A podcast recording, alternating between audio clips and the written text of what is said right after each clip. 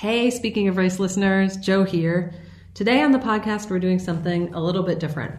We're super excited to bring you an interview that we got to do recently with Gene Demby, who is the co host of NPR's podcast Code Switch, which I'm sure many of you are familiar with. The podcast deals broadly with issues of race and identity and ethnicity in the United States. And recently, Gene and his co host Shireen Marisol Meraji traveled to Birmingham to record a live episode. While they were there, we got to meet them and then follow up with an interview via Skype about what it's like to be at the forefront of discussions in the United States right now about race and identity. So that's what you'll be hearing today. We apologize in advance for the sound quality, which isn't wonderful, but nevertheless, we hope you'll enjoy it. We were really, really honored and excited to be able to interview Gene.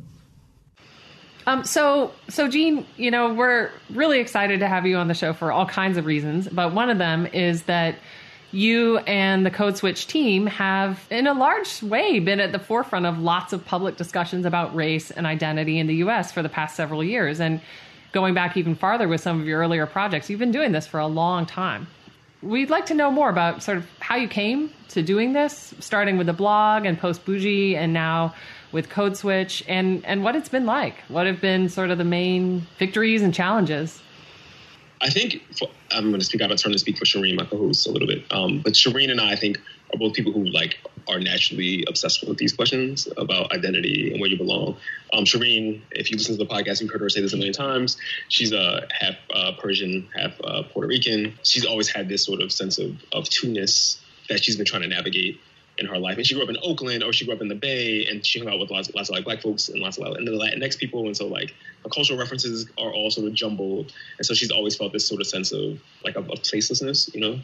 And so like, and she joked about this at the live show in Birmingham, but she's sort of just like, oh, I guess this is going to be my life's work then. I, I might as well get paid to sort of interrogate this stuff. It's true for me too. Since college, I've been sort of obsessed with these questions of race and identity and power and, and the way we talk to each other, the way we engage with each other. Um, and after college, a couple years after college, uh, I started a blog called Post Bougie, which is just like us sort of ruminating out loud. A bunch of my friends who are also writers started doing it. We had a podcast. Uh, I did that on the side very pseudonymously when I was working at the New York Times. Matt Thompson, who is now the executive editor at The Atlantic, but he was at NPR at the time he uh, he and I met at a Black Journalist Convention, and he mentions like, "Hey, we're doing this project about race. I don't know what it's going to be. It's going to be sort of like Planet Money, but for race. Who knows what? What?" That's um, a great description. um, and he was like, "If you would be interested in throwing your hat in the ring," and at the time, it was a much more novel idea. Like I think one of the things that happened as the Obama administration went on was that more and more newsrooms, I think, started realizing that, that they were going to have to talk about race I mean, you know, we have business desks, we have sports desks, we have, you know, arts desks. And the thing about race is that it intersects with all that stuff. It intersects with national news, foreign news, and it, it's not easily by partitioned off from any of those subjects, right? You know, there. I think there was a, a real push from a lot of news, a lot of newsrooms to start thinking about race as like a coverage area um, mm-hmm. with people who have expertise, with people who like um, report on it full time. I think, and I think Code Switch is one of the first teams like dedicated to that uh, at like a big major legacy mainstream news outlet. Um, and so Shireen and I were among like a couple thousand applicants for for the positions here. And so Code Switch has been around for what, like I guess six years now.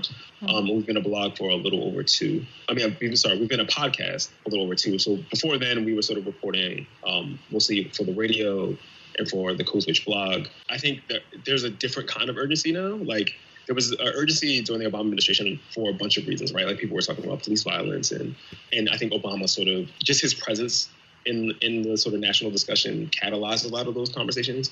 Honestly, it's, it's worth thinking out loud about whether or not those conversations would have played out had he not been the president of the United States, right?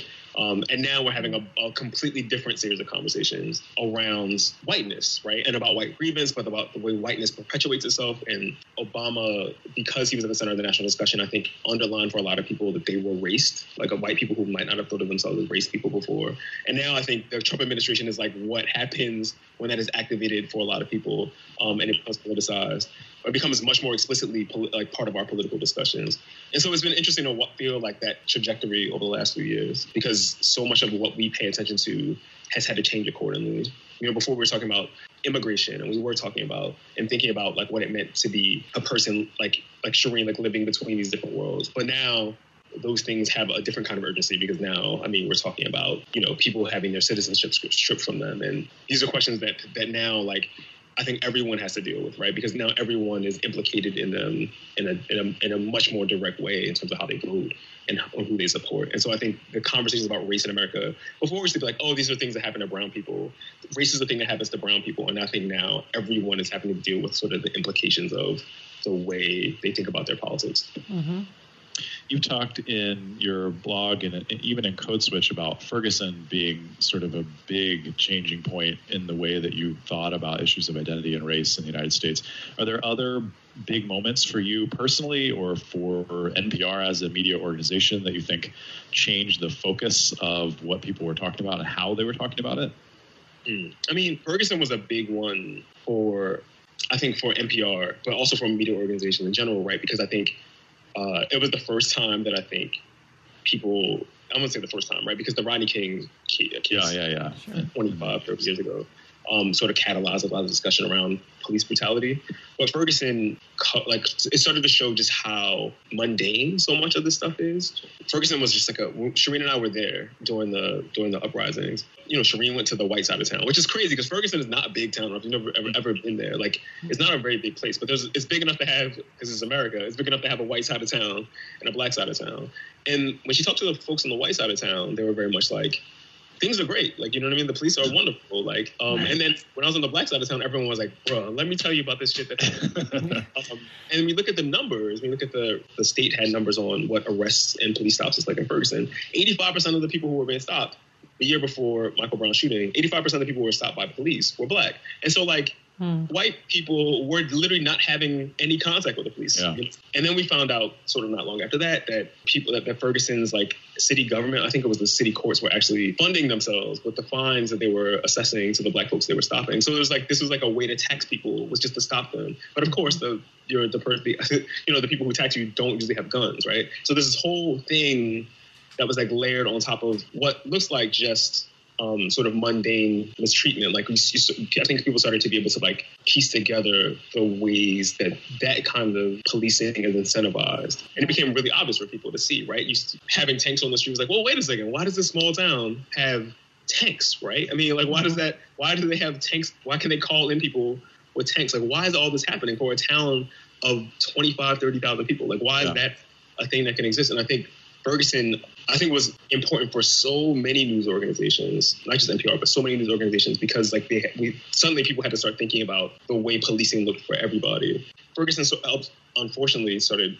became very politically polarizing. Yeah, so yeah. there was a way in which covering race and and race and policing became a horse race story, right? It became a story about you know like BLM became a, like sort of a shorthand for all sorts of things that um, that the candidates will try to embrace or push push against. Uh, something politicians had to be asked questions about the militarization of police and racial brutality, whatever. And so that became it became easier for newsrooms to sort of think about it as race is not some sort of like you know it's this like sociological theory, right? And just like it made it a lot more like quotidian and mundane. And you know there were like really arresting images. I think I think Ferguson honestly is the big thing over the last couple years, besides Trump um, that that sort of like uh, activated uh, a fascination among news organizations around race and covering race. Um, what about uh, sort of reactions that you've had? Um, have there been any that have been particularly surprising? Um, either interviews that you've done with people or reactions you've gotten from listeners? Um, any moments that have been sort of like, whoa, that have taken you off guard? The thing is, I think been really fascinating um, has been what makes people what like really gets under people's skin and makes them respond. It's never like the Ferguson stuff makes people like quiet and like hmm, like, and, and people say like I, I, have to think about this stuff. The stuff that gets people really animated is the stuff that implicates them like in a way that's not even necessarily like about structure, but about like family, right? The, the episodes that we've gotten the most letters about have been we called it racial imposter syndrome. That episode for months later we were getting people like I I feel some type of way about this episode for X Interesting. Okay. There was a bunch of people. The episode basically was about this idea that you that you feel like you don't belong to the group, or that you feel some sort of um, alienation from a group that you often put in, either because you're a multi, like a, a biracial or multiracial person, mm-hmm. or because maybe you're a transracial adoptee, um, or maybe you didn't grow up around people maybe you're like a, a Latinx person who didn't grow up around other Latinx people, and so you don't speak Spanish, and so you don't feel like uh, necessarily like the most like sort of social proximity to that group, but you want to, and then but you feel every one of the slights that comes from like uh, from not belonging very very acutely. The episode made so many people so mad. Um, it also like was interesting because it gave people sort of a language, like a vocabulary to talk about those feelings. Like people start saying racial imposter syndrome. I feel this all the time,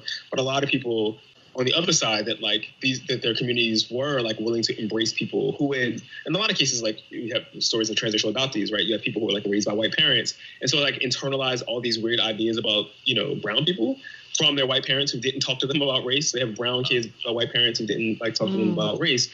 And so they have like this sort of like you know just like uninterrogated like anti-blackness or anti-latinxness right? Um, and so they like a lot of the sort of that stuff was like floating in the response to was like you know like there's a wide range of ways to be Latinx or black. The basic thing is that you have to like respect the validity of being Latinx and black, right? Um, and so there was all this sort of like stuff in there. There was another episode. It was a, it was like an advice episode, and one of the uh, uh, one of the people who we asked as an expert was suggesting that in interracial relationships in which there was a big wealth disparity, like between a white partner who had what means and a, and a person of color who did not, that that was a thing that should be like talked about and like and maybe the white partner should pay more. That, I mean, that like.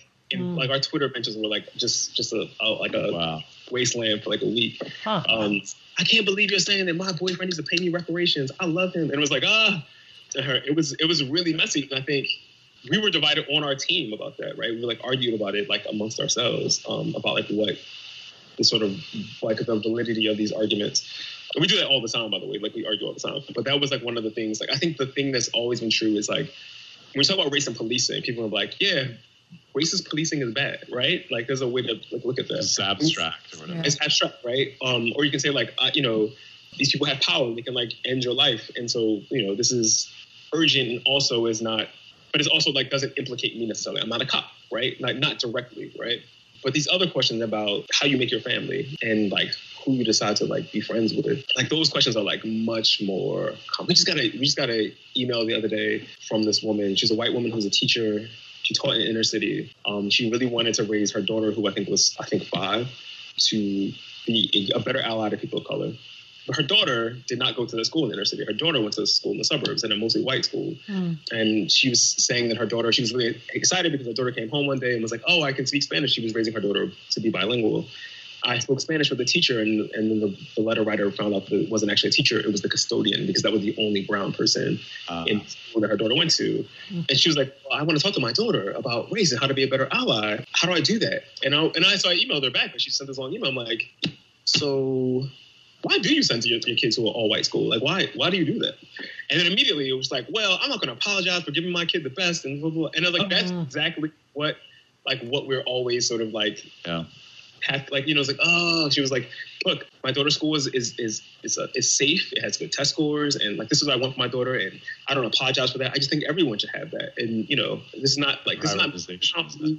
hoarding sources or anything like that or maybe it is but that's not the point. and it was just like ah like that is it's those things that seem to get the, the sort of most intense reactions because they implicate us right they implicate the choices we make it's easy to say like hey that person from Montana that Shireen interviewed who was scared of Muslims overrunning their town is a bad person. It's much harder to say like these decisions I that are convenient for me to make like uphold this structure of white supremacy on and making decisions that would not further these things would be like actually logistically difficult, not just like emotionally difficult, right? But like logistically difficult. You'd have to pick up your family and move to a place. Like, you know, like all these things would have to happen, like so baked into stuff. And I think this the, the hard stuff is the stuff that is like up close and personal and, and, and about the way we navigate this stuff, like in the way we raise our kids and the way we like and who we marry.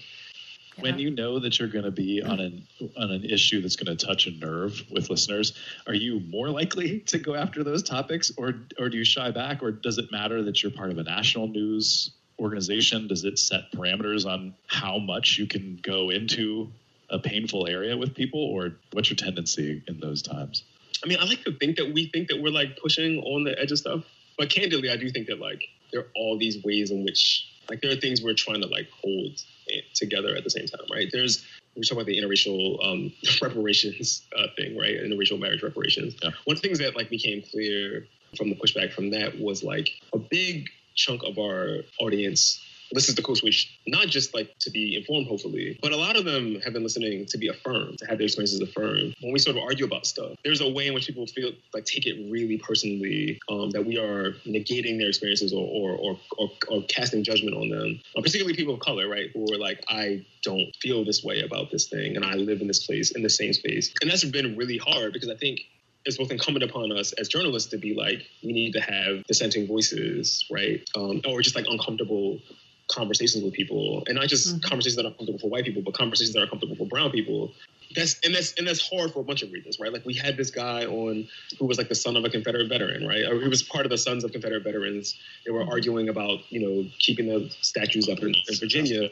It's hard because like the journalists in us on one, on one hand is like we have to talk to this person if we're doing a story about the people who are fighting to keep these statues up.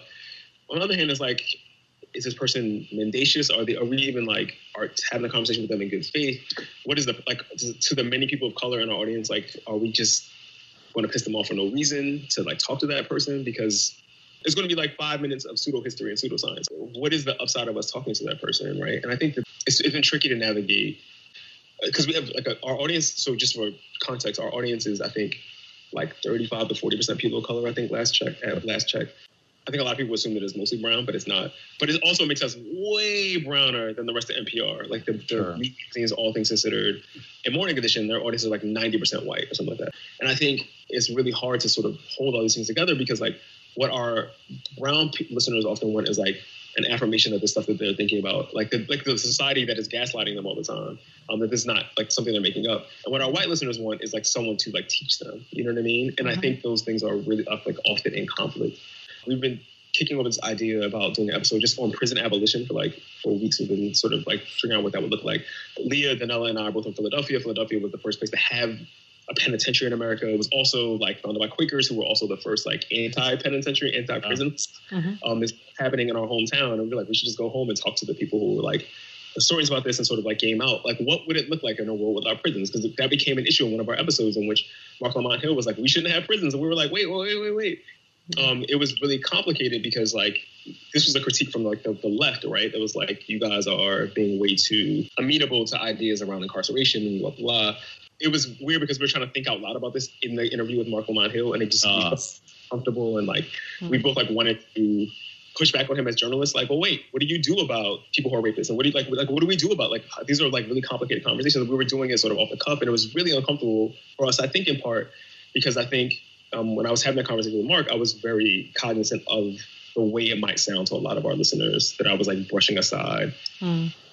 Unworkable, right? That this is like an unworkable sort of universe of ideas that you're putting forward. And I think that's hard, right? Like that that's what makes it hard is that like we're trying to show all of our our different audiences that like we're with them in a way that I don't know that I honestly don't know if like other podcasts think about their audiences in that way, like or have to think about their audiences that way.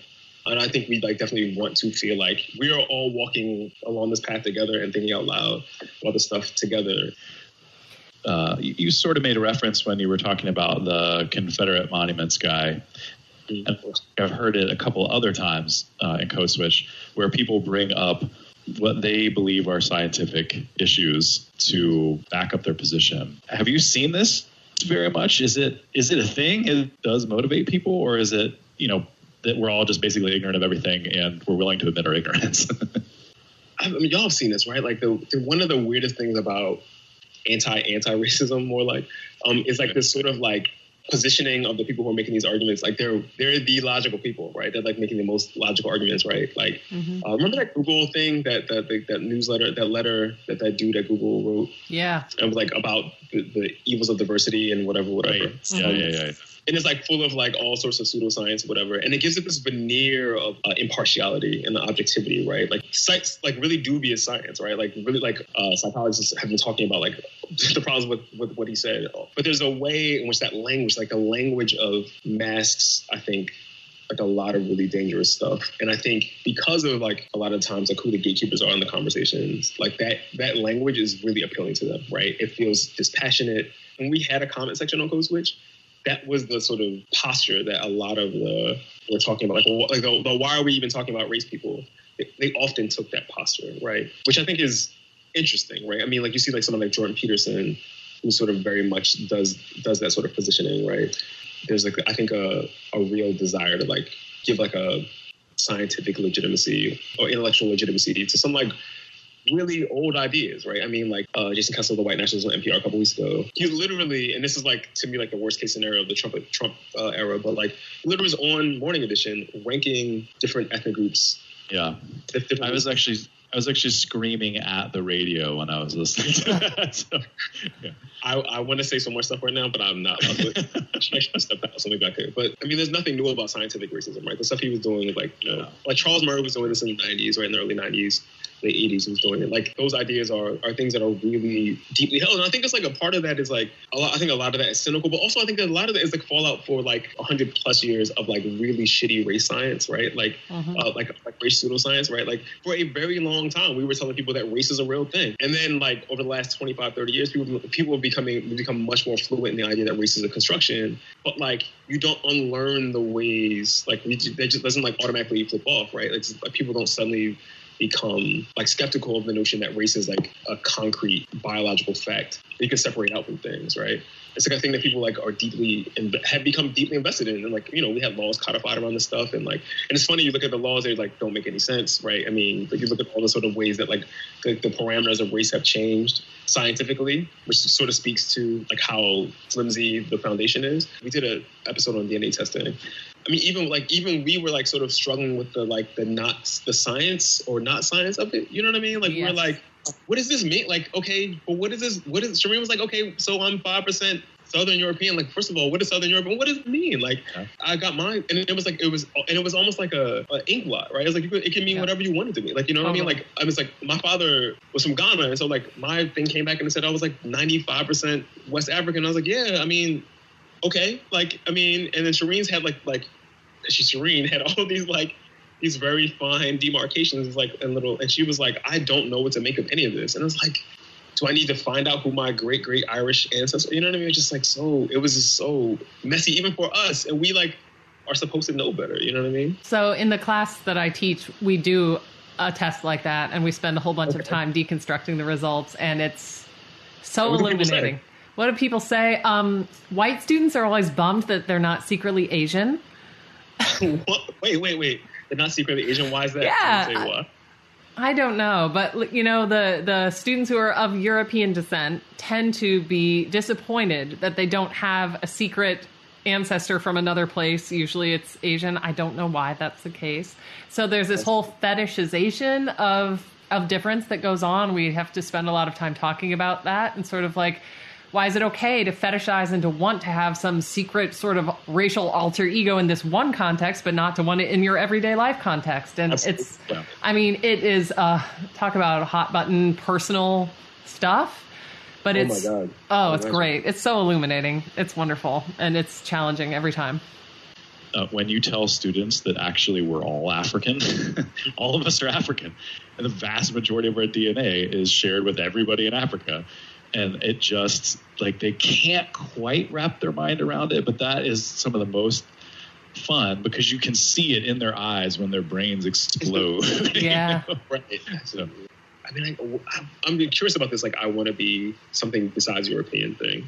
Yeah is that like do you think that's like a generational thing? Do you think people like maybe. 20 oh may have been like i'm from germany and it's uh, italy or whatever and that's fine with me? Or do you think that's like is that a response to like the browning of America? It it could be. I mean, another thing that we talk about later on in the course is how in the past 20 years being biracial or multiracial has become aesthetically and in other ways very sort of like a, a fascination mm-hmm, mm-hmm, for mm-hmm. young Americans. And so, you know, there's there's some good material that we use about, for example, biracial couples who get comments all the time about like, oh, it's so great that you're going to get married because then you'll have kids and they'll be so beautiful because they'll be biracial. And so maybe you're right. Yeah, it might be it might be generational. It could be even mm-hmm. regional. I'm so I'm going to be doing this for the first time in Oregon this year, and I'm really interested to see if and if so how people's responses differ the Pacific Northwest is a whole, different sort of like kettle of fish. Especially oh, Oregon, man. which had official bans on black folks living there for a long time. I know. We're so we're already um, throwing around ideas for at least one episode, if not many episodes, that we're going to do on Oregon's history and how it came to be one of the whitest and, and most racist free states ever to exist. Yeah, so I'm I'm really concerned with this notion of um, diversity just as a good all by itself, and in the sciences, especially the closer that you get to physics, there's less and less value placed on ethnic diversity, and in fact, the sciences can be really, really unfriendly places for people that consider themselves from a minority ethnicity. And so I'm wondering, like, what can be done? Like, what what can we do uh, as a as the academy uh, mm-hmm. to make it so that you know, the sciences, but the social sciences and the humanities and the fine arts too, can be more welcoming places. Can I piggyback on that and add one more yeah, yeah, yeah. one more nuance to the question, which is to point out that my discipline, anthropology, has mm-hmm. both at various points in its history been at the forefront of attempting to sort of prove and uphold scientific racism and now kind of do the opposite. And so Oops. a lot of academic discussion and scholarly discussion that's coming out now about the effects of structural racism is in fact coming out of the social sciences, which are at the same time some of the whitest. That makes the question even more complex and urgent to me it is so fascinating. I mean, it feels like a lot of the, it sounds like a lot of the challenges that the academy is facing. Um, it sounds like the, the, challenges that like that newsrooms face, right? Um, like this, there's these ideas about like objectivity and neutrality, especially when it comes to the hard sciences, right? Like to the hard sciences. Even hard sciences feels like loaded to say, right? yeah, totally, yeah, totally. totally. These ideas of like a rigor are assumed because of who is in those fields, right? Like it's because those fields are so white and male that they're assumed to be like sort of dispassionate and more rigorous, um, which is the same same way the newsrooms have operated, op- operated for a long time, right? Anything that sort of like anything that sort of touches on identity for the longest time was considered like a, a deviation from, from this platonic ideal of objectivity which obviously is bullshit. A newsroom full of white dudes with college degrees is not like even like if, if we just I don't even know what demographic what that looks like for the country, right? But like even if you've looked at that, like there's probably like twenty percent of the country like fits into those categories, right? White male dudes with college degrees, like but and yet like those people like get to establish the lens of like all these things, and I imagine like. I mean, you guys know this more than me, but I imagine that this is like sort of the same general basket that funk, that like is is at play in the academy, right? Is that what's happening there? Yeah, that's pretty true. Yeah. yeah. So what do we do? I mean, all fix of the, it. Come on, Gene, fix it. all of the things that, I've been thinking a lot. Just humor. I'm thinking out loud here. I've been thinking a lot about like norms lately. Like um, when we talk about like change and stuff, especially when it comes to like race and like structure, we often like focus I think a lot on like moving people's like like the physics, particularly the physics of white people's souls, right? Like we need to like get them to move on these things and like and then once we've changed enough minds, we can do this stuff. This is a guy Philip Atiba Goff, who's a psychologist of basically a psychologist of racism, but he like uh, works for the Center for Policing Equity. And he said to me once a long time ago, and I just like haven't I've been thinking about it a lot lately, is that like the civil rights movement didn't like it obviously was talking in this language that was meant to like get people to move. But what it mostly did, like the way it was most effective was like change the norms around a bunch of stuff, right? It changed like the kind of behaviors that you are incentivized. It changed like the incentive structure for people. And so it became incredibly bad to be outwardly a racist person, right? And to say certain words and to behave certain ways, right? At least for a little while. And those are very fragile. Norms are very fragile, as we're learning in the Trump era. They're very fragile. yeah. easily. Um, it seems like there's been a sort of like very, just from like what my friends who are PhDs and stuff have talked about, it seems like there's very sort of like, uh, we need more diversity. Done. Like you say it and you sort of like maybe you hire one or two people for a couple departments and you actually don't do anything to like like make these spaces uh, make that a priority of these cases, like not like a, a third or, or, fourth order sort of like consideration, but like because especially like institutions that are old, like these institutions were never meant for for people of color, right? They were never meant for women, right? I mean, like these, like I mean, every time we go to a university, like it's always funny because you're like, well, when did they admit their first black student or whatever? And it's always like way more recent than you would think, right? It's always like mm-hmm. in the 60s, right? You know, it's like, and like what you're basically asking for in a lot of ways is like to undo if these universities are really old, like the Ivy Leagues or like, or even just like some of the big state schools, like you're basically asking them to undo like a century plus, two centuries plus of this orientation, and they have no incentive to do it. And I don't know, uh, are there any institutions that have done a really good job of sort of centering like inclusion on campus uh, among academics, or is like, is it is every every place just like depressing? And hmm. I was reading something about MIT and like the unique challenges it, it serves for like first generation students of color, um, yeah. like Black and Latinx kids, and it was like I was thinking like uh, there's probably like few places just like in the I have I don't know no shade to MIT. Well, this is going to be some shade to MIT, but it seems like the place that would be like the least amenable to like actually thinking about these things would be a place like MIT, where everyone right. would just like, well, this is just about this like meritocratic. Like you either cut it or you can't, right? Sure. Um, we do technology. It is so, either right or wrong. Yeah. Right. The code is either good or bad, or the, yeah. math, your equations are either good or bad. Yeah. Um, either right or wrong. And like, how do you? It seems like there's this big pipeline problem. Like to begin with. But then you get to like once people make it through the pipeline, if they've made it like they've been buffeted by all these things and all these barriers to entry, and they get through the pipeline and they get to a university, you still ha- you still have to be the kind of person who has enough like emotional and psychic like wherewithal to like then do the professional dances that we all have to do, right? Yep. Like yeah. I mean, so much of the stuff is like really big. Like the stuff that we're fixing is like it's like not remediating institutions like the university themselves, but like actually like overhauling society. I mean, like honestly, like I think there are good things that we can do. I, I, think there are steps that we can take that we're just not taking, or at least we're not taking them in large measure. So I think that you can make campus a place where you can see other people that look and talk and act like you represented in that space. So I know this is my own personal hobby horse at the University of Alabama, right? But we have buildings here that are named after Klan leaders right. and some of the the most racist people that this country has produced that we have buildings named after, right? And statues of people like that too. And it, it to me, it seems like we, that that right there, that seems like an easy fix. Just make it look more like people that actually go to school here, and that would be an easy one. The reason those names are still there is because it's not an easy fix, right? Oh yeah, right. Yeah, it's like moving a mountain. Yeah, Absolutely. it's right. it's so hard. And it's also but necessary, but not sufficient. Sense. Yeah. Right? It's all necessary but insufficient, right? Yeah, yeah, it's not sufficient. It's just like that. That's the tiniest little thing that we could do. It would be a, upset something. the yeah. part, you know. And it speaks to like how hard some of the, the actual hard stuff is, right? If the easy stuff is hard as shit, you know what I mean? Yeah, right, absolutely. Yeah, yeah. stuff is like the those are these are layups, right? Like if, if yeah, they should be. How you have a university, the biggest university in the state, like that is like super super black um, and I imagine, I don't know, what's the student body at the University of Alabama? Like, how what percentage of the population is black there?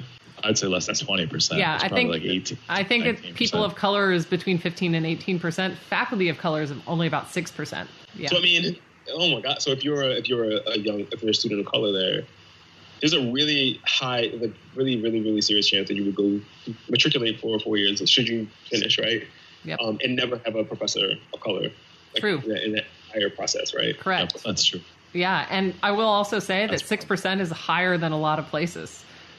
How do you? Because we know all this stuff about like the way this stuff matters in terms of like just being able to project out what your career might look like, right? Like mm-hmm. if you're a kid who is first generation from Birmingham going to the University of Alabama and you want to be uh, a physicist and you don't see at any point you don't see any other students of color but you you almost certainly won't see any have any instructors right for people of color like how do you then like like the kind of imagination it would take to be like i'm gonna do this even though i don't have anybody to function as a template for me. Like it's not a thing that's like scalable. Like I'm sure there's one or two people like, oh, I can do this and it doesn't matter.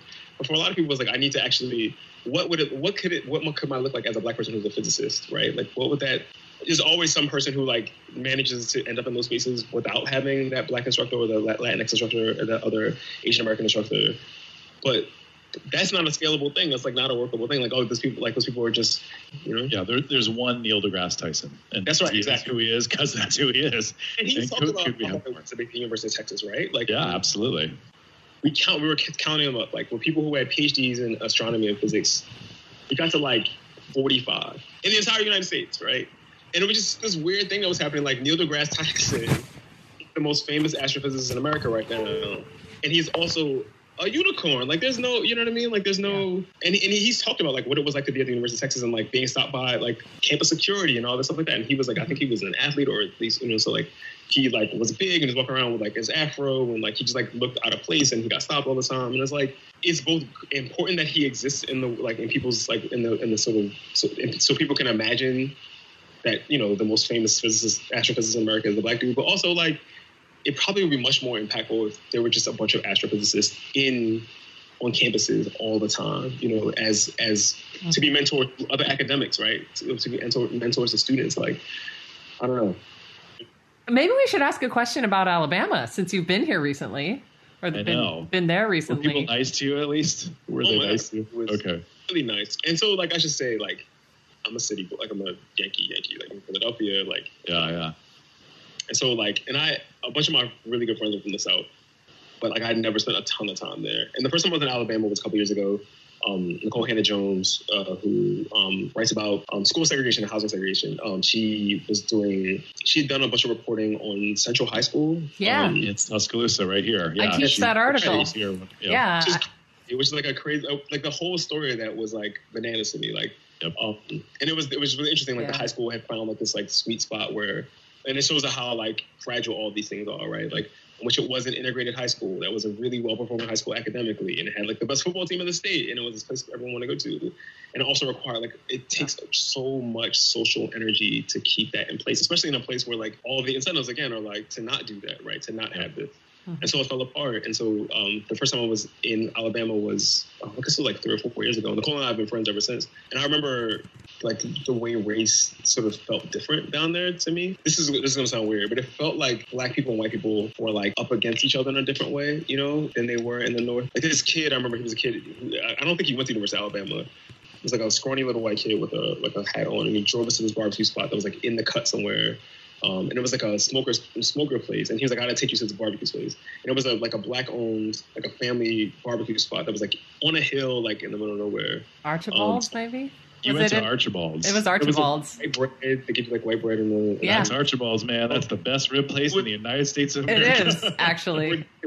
It was crazy, and I was like, well, first of all, this is amazing. yeah. Yeah. Second of all, there was something about that that felt like he felt really casual about. It. Like, oh, this, this is a place. I'm, this food is good. I'm gonna go here. And I feel like even in a place like New York, where I spent like ten years, I felt like the, that was like the kind of white people who would do that, or the kind of people who like you know the pioneers, right? Like the people who like move into neighborhoods. Like, oh, I know this great little spot, but it wasn't like as a matter of course, like this this like white dude in the pickup truck. Like Yeah. we're not just like oh, I'm gonna go to get this good food. Also, it al- it also struck me like that there might actually be like a language of interaction between white folks and black folks because in the South that doesn't exist in the North because white folks and black folks folks in the South have had these very obviously very contentious fucked up ways for a long time, but they're like had maybe had developed some sort of like rules. Some, you know, some some social rules of engagement around this stuff. You know what I mean? Mm-hmm. That don't exist in the South, like in a, in a place like New York City or Detroit or like all these places that like became like are like deeply segregated in ways that were never like codified in the same ways, right? Like never like explicitly codified. When I was in Birmingham this last time, I, was, I remember being like, oh, everyone here is really nice. Which is the thing again that doesn't happen in New York, right? I mean, I think Gigi Duvan said that on the stage. It's like, oh, people say hi to you and they talk to you. And right. everyone like everyone was really really nice, and I sort of like, and I was both cognizant of like the sort of racial dynamics still exist. Like the, the, the people had like not not learned to live together. That's not what I want to say. That's like too much, but like, but they at least learned how to like talk to each other Hmm. for like the more mundane interactions, right? Like in a very really sort of like in a way that like does not happen in like on the East Coast, right? I mean, that Starbucks thing happened in Philadelphia, my whole town. Like Yeah. in part, like that is the way that en- enforcer spaces, and this happens everywhere, but like it's like a it's much more.